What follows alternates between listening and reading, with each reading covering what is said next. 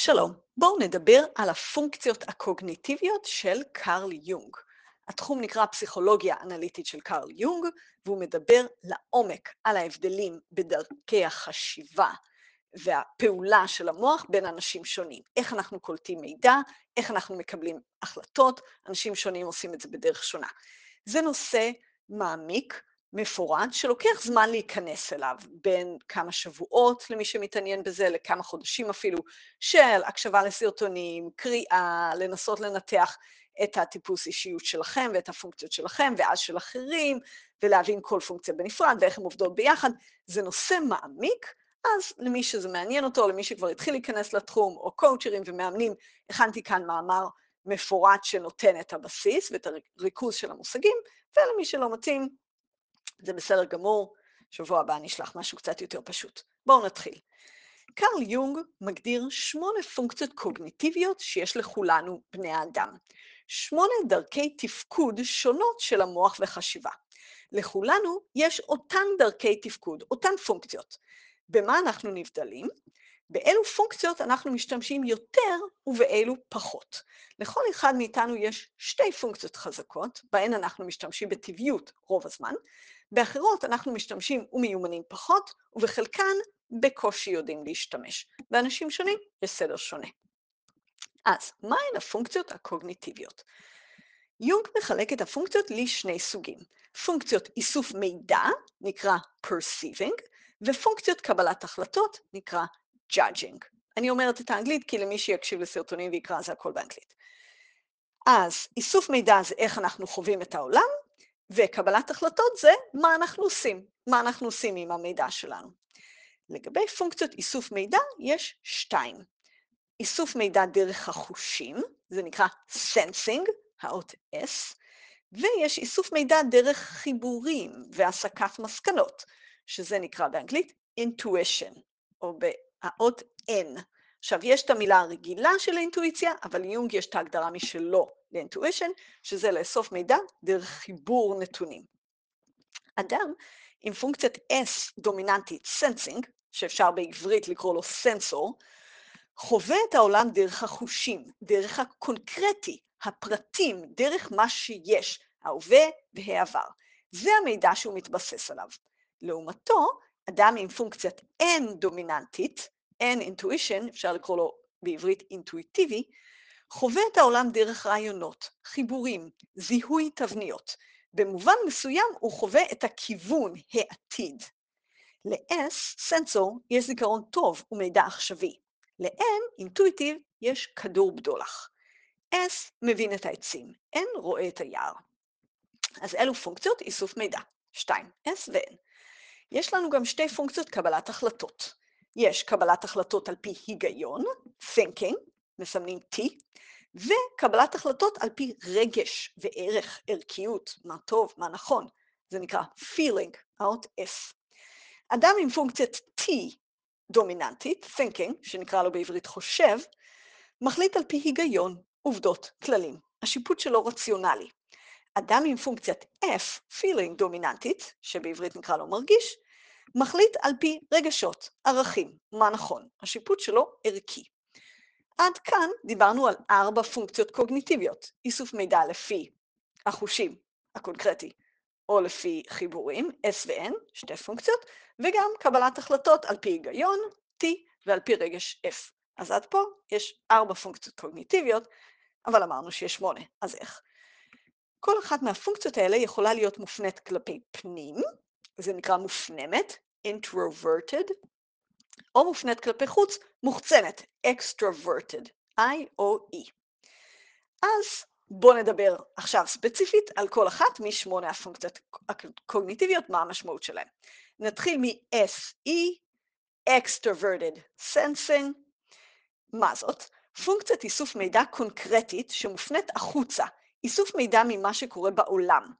אדם עם SE דומיננטית מתמצא פיזית במרחב, יודע מה קורה עם אנשים סביבו, יכול להיות בעל חוש טכני מפותח או חוש אמנותי, ונמשך לחוויות מגוונות. אדם כזה הוא בעל תפיסה רחבה עד מפוזרת. הלאה, SI, Introverted Sensing, פונקציה שנייה. זאת פונקציית איסוף מידע קונקרטית שמופנית פנימה. אם SE מופנה החוצה, SI מופנה פנימה. איסוף מידע מהחוויה האישית שלי, מהזיכרון שלי, מהתחושות שלי.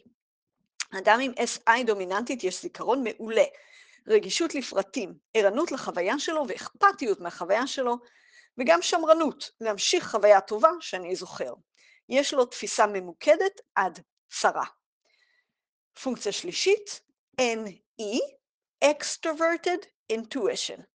פונקציית איסוף מידע דרך חיבורים שמופנית החוצה.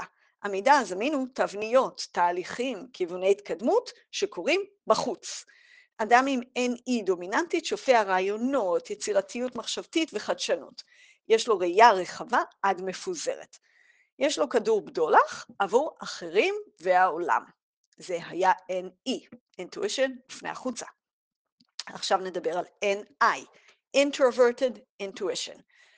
זאת פונקציית איסוף מידע דרך חיבורים שמופנית פנימה. המידע הזמין הוא תבניות, תהליכים, כיווני התקדמות שלי. לאדם עם NI דומיננטית יש רצון פנימי חזק וברור, כיוון, עמוד שדרה, הבנה של מה שנכון עבורו וגם עקשנות. יש לו כדור בדולח אישי והראייה שלו ממוקדת עד צרה. פונקציה הבאה, אלו היו פונקציות איסוף מידע, נעבור לפונקציות קבלת החלטות. הראשונה, TE, Extroverted Thinking. זאת פונקציית קבלת החלטות רציונלית, שמופנית החוצה. ההיגיון מבוסס על עובדות, נתונים חיצוניים, מספרים, סטטיסטיקות, דעות של אחרים. אדם עם TE דומיננטית חזק בביצוע ובתפעול ומכוון מטרה, שדברים יעבדו היטב ויניבו תוצאות. בונה מערכות וגם אכפת לו ממה שחושבים עליו. זה TE, Extroverted Thinking. עכשיו נעבור ל-TI, Introverted Thinking. זאת פונקציית קבלת החלטות רציונלית שמופנית פנימה. ההיגיון מבוסס על החשיבה שלי, ראיית המציאות שלי, המסקנות והניסיון שלי. לאדם עם TI דומיננטית יש היגיון פנימי חזק, שלא מושפע בקלות מדעות של אחרים. הוא מבין את העולם, הוא מגיע למסקנה שלו מה נכון. הוא אדם לוגי. אלו היו אה, פונקציות קבלת החלטות על פי היגיון, ועכשיו קבלת החלטות על פי רגש. הראשונה היא FE, Extroverted Feeling. זאת פונקציית קבלת החלטות מבושש, מבוססת על רגש וערכים שמופנית החוצה. השיפוט הערכי מבוסס על רגשות, ערכים וצרכים של אחרים. אדם עם FE דומיננטית יכיר ברגשותיהם של אחרים, יתחשב בהם, ישאף לפעול בצורה שתיצור הרמוניה, שלום ושלווה, אכפתי ואמפתי. ואחרונה, FI, Introverted Feeling. פונקציית קבלת החלטות מבוססת על רגש וערכים שמופנית פנימה. השיפוט הערכי מבוסס על הרגשות שלי, הצרכים שלי, הערכים שלי. אדם עם FI דומיננטית יודע איך הוא מרגיש לגבי נושאים, מה נכון ומה ראוי בעיניו, מה הוא אוהב. ישאף לפעול בצורה שמקיימת את הערכים שלו, הוא אותנטי.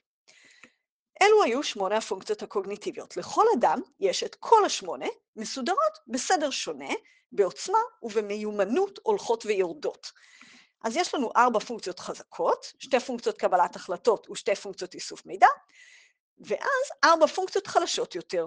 השתיים הראשונות הן האוטומטיות שלנו, והשתיים האחרונות הן נקודות עיוורות וחלשות.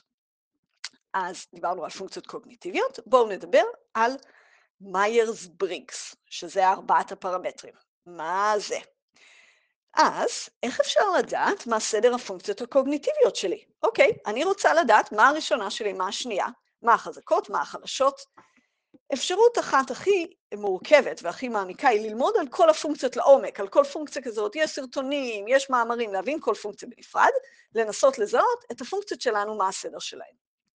אופציה פשוטה יותר וזמינה לכל אחד, היא לערוך לעצמנו מבחן אישיות שנקרא מיירס בריגס, על שם שתי פסיכולוגיות, אה, אם ובתה, קטרין קוק בריגס ובתה איזבל בריגס מיירס, שפיתחו מודל עם שאלון שנותן לנו טיפוס, נותן לנו את ארבע האותיות של הטיפוס שלנו. אז זה יכול להיות ESTJ, ENFP, ארבע אותיות, זה הטיפוס מיירס בריגס שלנו, משם אחר כך נחשב את סדר הפונקציות.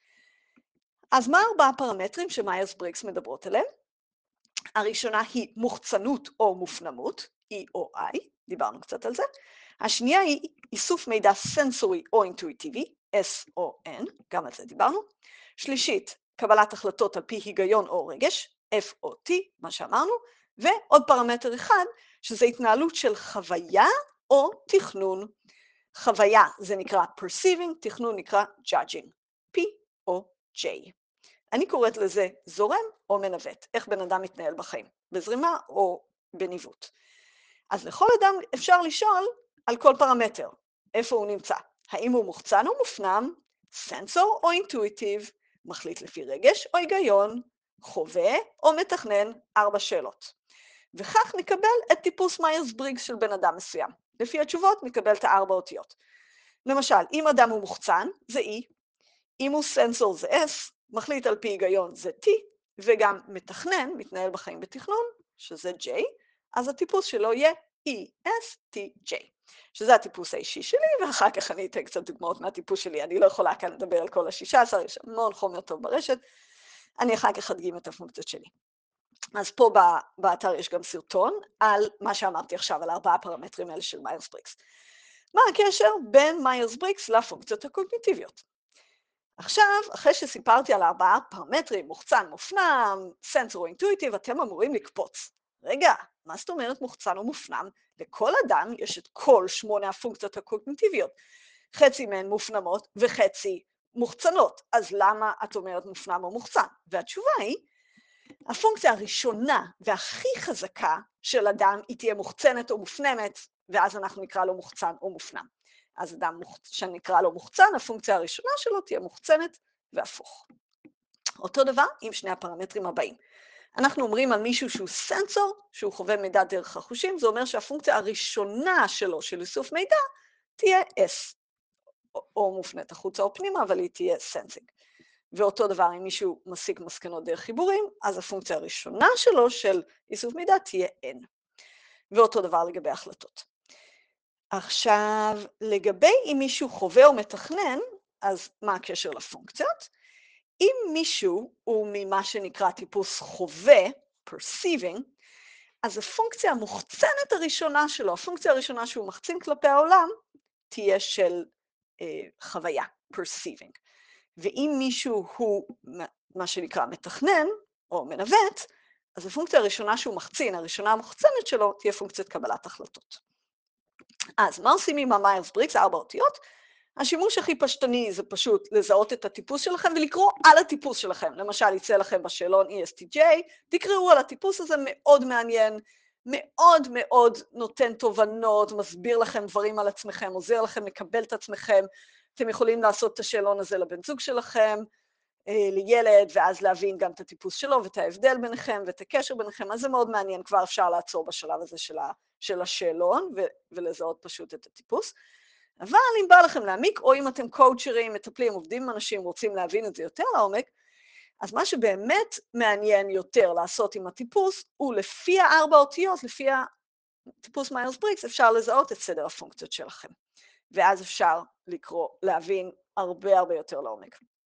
עכשיו, איך לחשב את הפונקציות הקוגניטיביות? אני לא אקריא את זה כאן, כי זה לא מעניין כל כך את כולם, אבל זה נמצא במאמר, ויש שם לינק גם לסרטונים עוד יותר קלים איך לחשב. ו... אז מתוך הטיפוס, מתוך הארבע אותיות, למשל ESTJ, אנחנו מגיעים לסדר של כל השמונה הפונקציות הקוגניטיביות. ואז אפשר לשאול, מה המשמעות של הסדר הזה? מה, למה אכפת לי מהסדר? אז שתי הפונקציות הראשונות הן הדומיננטיות ביותר שלנו, ו- ואז יש שם גם חוזקות מאוד מאוד גדולות וגם חולשות. למה חוזקות זה ברור, אלו הפונקציות שקל לנו להפעיל, שאנחנו הכי מיומנות, מיומנים בהן, ויש שם גם חולשות כי אנחנו נוטים להפעיל את זה כל הזמן באוטומט, גם כשזה מסבך אותנו, גם כשזה לא מתאים. זה כמו להסתובב בעולם עם שני פטישים ואנחנו מכים כל דבר, אפילו אם זה יוצא שאנחנו מכים בורג. אז זה, זה משהו להבין. למשל, אם הפונקציה הראשונה שלי זה TE, extroverted thinking, זה פונקציה תפעול, ביצוע, קבלת החלטות, פונקציה מאוד רציונלית. אם הבת שלי מגיעה אליי והיא נסערת, אה, זה לא הפונקציה הנכונה להשתמש בה, כן? אני צריכה להשתמש במשהו הרבה יותר מכיל ועוטף. אז בגלל זה יש לי שם חוזקה וגם חולשה. אוקיי, ארבע הפונקציות הבאות הן יותר ויותר חלשות, עד לשתיים האחרונות שאנחנו בקושי יודעים להבין, בקושי יודעים להפעיל. אז הפונקציה הראשונה זה מה שאנחנו מכירים את עצמנו מאז ומתמיד, בערך בגיל ההתבגרות מפתחים את השנייה, אומרים שהשלישית זה בגיל 30, הרביעית ב-40, ואחר כך זה תלוי בנו. יש אנשים שלא מפתחים בכלל את החלשות שלהם, ויש כאלה שהולכים ומתפתחים ומפתחים את כל השמונה. זה כמובן המטרה בכל הסיפור הזה, להתפתח. אז אני אתן קצת דוגמה על הפונקציות שלי, של ESTJ. פונקציה ראשונה, TE, דיברנו, זו פונקציית קבלת החלטות, וזה אומר שאני טיפוס מנווט, אקטיבי. הדבר הראשון שאני חושבת עליו הוא התקדמות, החלטות הן התקדמות.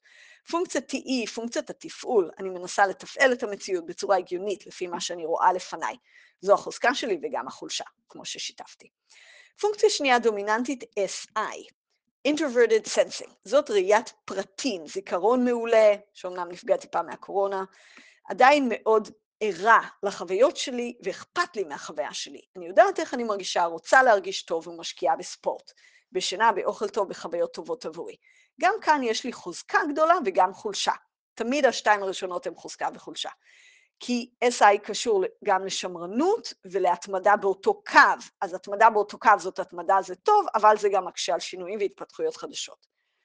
שלישי, יש אצלי את פונקציית ME, שזה extroverted intuition, רעיונות וכיווני התקדמות עבור אחרים, איזשהו כדור בדולח עבור אחרים, להבין את התהליך שלהם, להבין את ההתקדמות שלהם, להבין לאן הם הולכים, לאן הם יכולים ללכת, שזה מאוד הגיוני לגביי. ואז יש לי את הפונקציה הרביעית, שזה FI, introverted feeling, מה נכון בעיניי, הערכיות שלי. אז עד כאן זה הארבע הפונקציות הכי חזקות שלי, ואפשר אחר כך, כתבתי גם במאמר טיפה יותר מפורט, את, ה, את המה החלשות יותר. הכי הכי חלשות שלי זה פונקציית ה-NI, introverted intuition, שזה הרצון הפנימי שלי. זה נשמע מוזר, כי אני מאוד מכוונת מטרה, זה נראה שאני יודעת מה אני רוצה, אבל זה יותר שאני יודעת מה כדאי או מה נכון. ומתוך עיניי נמוך, רצון פנימי נמוך, אז הלכתי ללמוד שש שנים בטכניון, אה, בצורה שהיא מוטעית, היא לא נכונה. הלכתי כי כדאי וכי אני יכולה, הלכתי מתוך הפונקציות האחרות שלי, היותר חזקות, שם זה עוד דוגמה לחולשה. ועוד פונקציה חלשה יחסית זה להבין את הרגשות של אחרים, זה extroverted feeling, שפה אפשר לראות שקיבלתי הרבה מאוד הכשרה ולמדתי, ואני יודעת להבין רגשות מאוד טוב, כי זאת ההכשרה שלי, וההתפתחות שלי בחיים. אבל עדיין, כשמסתכלים על הפונקציות, הפונקציה היותר חזקה שלי היא להתעניין במה אנשים רוצים ומה הכיוון שלהם, מאשר במה הם מרגישים. NE חזק אצלי יותר מ-FE. לראות את הכיוון חזק יותר מלהבין את הרגש של אחרים. ויכול להיות שבגלל זה אני קואוצ'רית ולא מטפלת. אוקיי, אז אמ, מה עוד, אני מקצרת לכם טיפה, 아, אוקיי, בואו נדבר על התאמה בין הפונקציות שלכם ופונקציות של אחרים, זה גם מאוד מעניין, למי שהצליח לצלוח עד כאן עם איזושהי הבנה של הפונקציות הקוגניטיביות, או למי שחוזר אחרי שלמדתי קצת, ראיתם קצת סרטונים, אז בואו נדבר על התאמה. אם אתם יודעים את הפונקציות הקוגניטיביות שלכם וגם של בן זוג, ילדים, קולגות וכך הלאה, תוכלו להבין איפה נקודות החיבור הטבעיות והחזקות שלכם ואיפה ההתנגשויות. הפונקציות המתאימות הן ההפוכות, תכף אני אסביר את זה. TI ו-TE מתאימים, extroverted thinking ו-introverted thinking מתאימים. שניים מאותו סוג, שני TE, יש שם התנגשות מסוימת. זה לא אומר שאי אפשר להסתדר, אפשר ואפשר, אבל צריך להבין את זה. למשל, בואו נסביר. TE, extroverted thinking, רוצה לדעת מה אחרים חושבים. extroverted thinking, היגיון שמבוסס על הבחוץ. הוא רוצה לדעת מה אחרים חושבים כדי לדעת מה נכון. TI, לעומתו, introverted thinking, יודע מה נכון. אז TE אוהב להקשיב ל-TI ומעריך את החוכמה של TI. TE גם יודע לתפעל טוב יותר מ-TI, כך שיחד הם צוות מעולה של חשיבה וביצוע, שזה מסכם את הניסויים שלי במשפט אחד. אז TE, TI מתאימים. שני TI התווכחו הרבה, כי כל אחד יודע כל כך עמוק בפנים מה נכון, וגם הם לא בהכרח יודעים לבצע, ולעומתם שני TE כל הזמן שואלים אחד את השני מה הוא חושב. אף אחד לא אומר את דעתו ואף אחד לא שם רגל ונוקט עמדה. כמובן שזה קצת מוגזם, ובפועל מי שיש לו TI יותר גבוה, הוא פשוט ייכנס לנעליים של TI. אבל יש שם סתירה מסוימת. ופה נמצאת גם ההתפתחות. ההתפתחות שלהם, שני TE שמוצאים את עצמם יחד, זה לפתח TI. שבמקום לשאול אחד את השני כל הזמן מה הם חושבים, להגיד, הנה, זה מה שאני חושב. אז עוד גם ההתפתחות. נדבר על שאר הפונקציות, זה די דומה. בואו נדבר על NI ו-NE. NI, introverted intuition, הסתכלות קדימה, פנימה, יודע מה הוא רוצה. NI זה רצון, רצון פנימי חזק. לעומתו, NE רואה קדימה עבור אחרים. אז NE מוציא פנקס קטן ורושם מה NI רוצה, הוא מתחיל לספק שפע של רעיונות וכיוונים עבורו. איזה כיף. אז ככה, לי יש NE, אז היה לי חבר שבשנה שבה היינו בקשר, הוא היה לו NI, הוא סיים את הדוקטורט שלו, חתן הסכם גירושים, קיבל קידום בעבודה, קיבל העלאה, השכיר את הדירה שלו ושכר לעצמו דירה אחרת. כי ככה זה עובד NI ו-NE. לעומתם שני NI התווכחו הרבה וימשכו כל אחד לכיוון שלו, כי כל אחד מאוד חזק ברצון שלו, ושני NE מתקשים לקבל החלטות, הם לא יודעים לאיזה סרט ללכת. הלאה, אפשר לדבר על SI ו-SE, שזאת התאמה בחוויה, זו התאמה מינית גם, טובה. כי SI מודע ואכפת לו מהחוויה שלו, ו-SE רואה את החוויה של האחר או את החיצוני. אז זה מתאים יפה. לגבי ערכים ורגשות, FE רואה את הרגשות והצרכים של האחר, extroverted feeling, לעומתו FI מחובר לרגשות של עצמו, introverted feeling, ואז הם מתאימים, כי הכיוון, הכיוון ביניהם די ברור, FE דואג ל-FI, כמובן שזה גם הפוך, כמובן שזה הדדי, אבל קודם כל יש את הכיוון הזה. לעומתם שני FI מתווכחים למי תשומת הלב הרגשית מופנית קודם, וגם יכולים מאוד להתווכח על העקרונות שלהם, ושני FE הם גם יכולים להיות מתוסכלים, כי כל אחד רוצה לטפל בשני. אז ההתאמה הטבעית של שני אנשים משני טיפוסים שונים, היא כשכל הפונקציות הפוכות ובאותו סדר. כל אחד שיש לו פונקציה אקסטרוברטית, אצל השני יש אותה פונקציה אינטרוברטית. זה הכי, זה הכי הכי טבעי, ונוח ומרגיש טוב, והתאמה טיפה פחות טבעית כשכל הפונקציות הפוכות, אבל לא באותו הסדר. התאמה עוד פחות טבעית, והיא כבר מאתגרת, כשחלק מהפונקציות הן זהות, אז זה עוד זה החוסר התאמה. ושם גם יש יותר התפתחות. אז הנישואים שלי של 20 שנה, רובם מצוינות ועד היום אנחנו חברים טובים, אה, היו עם גבר שאיתו יש לנו התאמה רק על שתי פונקציות. ואחר כך הייתי בקשרים שכל הפונקציות היו מתאימות, פעם אחת אפילו באותו סדר, באמת זה היה מאוד נחמד, אבל זאת תזכורת והדגמה שפונקציות מתאימות, זה ממש לא הכל. לקראת הסוף, בואו נדבר רגע על חומרה ותוכנה. בעולם הידע הזה מקובל לומר שהפונקציות הקוגניטיביות הן החומרה שלנו, ה-hardcore, כמו הבסיס, המבנה, והשאלה היא גם אילו תוכנות אנחנו מריצים על החומרה שלנו. אז הפונקציות הקוגניטיביות מדברות על אופן הפעולה של המוח שלנו, ותורות טיפוסים אחרות, כמו אניאגרם, כמו ארבע נטיות, ויש עוד, רוב, רוב תורות הטיפוסים, מדברות על התוכנה, על התוכן. אז למשל, דוגמה, אימא שלי ואני, יש לשתינו את אותו טיפוס מיירס בריגס, ESTJ, אותן פונקציות קוגניטיביות, ואנחנו באמת דומות במבנה החשיבה שלנו, אבל בכל חלוקת טיפוסים אחרת אנחנו שונות, ותוכן החשיבה שלנו שונה. אז יש לשתינו TE גבוה, זה אומר שתינו מתפעלות מעולה, אבל השאלה מה אנחנו מתפעלות, מה סדרי העדיפויות שלנו, והסדרי העדיפויות שלנו שונים. במאמר אני שמתי לינקים לערוצי יוטיוב טובים, מאוד טובים ומאוד מעניינים, על הפונקציות בנפרד, על הקשר ביניהם, על הטיפוסים, על לזהות הפונקציות של טיפוס מסוים. יש שם הרבה הרבה חומר מאוד מאוד מעניין למי שהוא מתעניין בתחום הזה. ואחרון חביב, עוד כמה מושגים שימושיים למי שבאמת הולך להקשיב לסרטונים או לקרוא מאמרים בתחום הזה, אז יש פה עוד סט אחד של מושגים שיעזור לכם להבין מה קורה שם. מה זה? אנחנו נדבר עכשיו על השמות של סדר הפונקציות, תכף תבינו. אז המקום הראשון, כשמסדרים למישהו את שמונה הפונקציות, המקום הראשון נקרא dominant או hero או lead. יגידו you lead with TI, זה הביטוי, וזה הכוח הכי חזק שלנו. מקום שני נקרא גם parent או auxiliary, משני או parent, וזאת פונקציית האחריות שלנו, התפק... מה שאנחנו מרגישים שהוא התפקיד שלנו בחיים. אז דוגמה, אם SI נמצא אצלי במקום השני, אני מרגישה שהאחריות שלי היא להיות בריאה ובמצב רגשי טוב. אם למישהו אחר פונקציית FE עומדת במקום השני, extroverted feeling, הוא מרגיש שהאחריות שלו היא ליצור הרמוניה סביבו. זה מקום שני. מקום שלישי נקרא child. זאת עדיין פונקציה חזקה שלנו, אבל היא יכולה להכיל אלמנטים ילדיים. מקום רביעי, מאוד מעניין, נקרא inferior, uh, כאילו חלש. זאת עדיין פונקציה די חזקה. הארבע הראשונות הן החזקות, אבל לא חזקה מאוד, ושם יש לנו גם חוסר ביטחון בהקשר שלה. אז אם למשל אצלי FI, introverted feeling, נמצא במקום רביעי, שנקרא inferior, יש לי חוסר ביטחון לגבי הערכים שלי. אני שואלת את עצמי, אני מוטרדת, האם אני בן אדם טוב? אז אני יכולה לצלצל לאימא שלי, לשאול אותה, לספר לה מה עשיתי, ולשאול האם עשיתי נכון. יש למישהו, למשל במקום הזה, הרביעי TI, introverted thinking, זה ההיגיון הפנימי, אז יש לו פונקציה די חזקה של היגיון פנימי, אבל יש לו שם חוסר ביטחון. האם אני צודק? האם אני בן אדם חכם? לעומת, אם אותה פונקציה הייתה עומדת במקום הראשון או השני, אז היה לו שם ביטחון.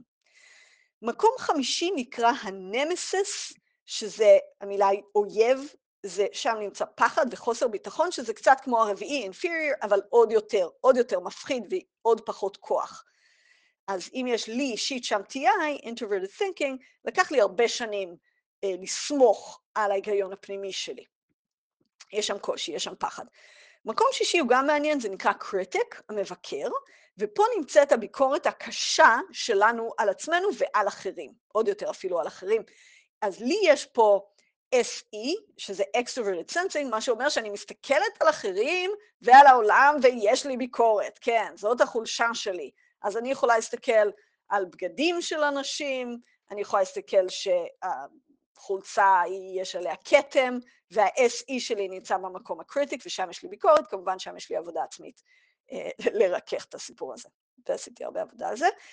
מקום שביעי, מאוד מאוד מעניין, נקרא trickster, וזאת הנקודה העיוורת שלנו. אז הפונקציה שעומדת אצלנו במקום השביעי, לא רק שהיא חלשה, היא גם לא ברורה לנו. אז לקח לי הרבה שנים להבין מה זה רצון פנימי שהוא לא קשור להיגיון, והוא לא קשור לכדאיות, והוא לא קשור ללהשיג רווח, זה פשוט רצון, רצון פנימי. זה לא היה לי ברור בכלל. כשהתחלתי ללמוד על מיירס בריקס ועל הפונקציות, מה שאני מספרת לכם, וראיתי שה-NI, הרצון הפנימי, נמצא אצלי במקום שביעי, אז אני הסתובבתי והקשבתי לסרטונים, מה זה NI? תסבירו לי, מה זה רצון פנימי? כי זאת הייתה פונקציה כל כך לא מובנת לי. היום, אחרי כמה חודשים של מחקר וחשיבה ועבודה עם עצמי, אז אני שמחה לספר שהצלחתי לחזק את הפונקציה הזאת. ומקום האחרון נקרא demon, המילה היא שד, וזאת הפונקציה הכי חלשה שלנו, שזה לא כמו trickster, זה לא שאנחנו לא מבינים אותה, אנחנו מבינים, אבל היא מאוד מאוד חלשה ומאוד לא טבעית לנו להפעיל אותה. מקווה שזה עניין, מקווה שזה הועיל, בבקשה אל תהיו קשים עם עצמכם, לוקח זמן ללמוד את זה, לקח לי זמן ללמוד את זה. אני פה, אפשר לשוחח איתי על הדברים האלה, ושיהיה בהצלחה ובטוב וביחסים טובים ובכל מה שאתם מאחלים לעצמכם.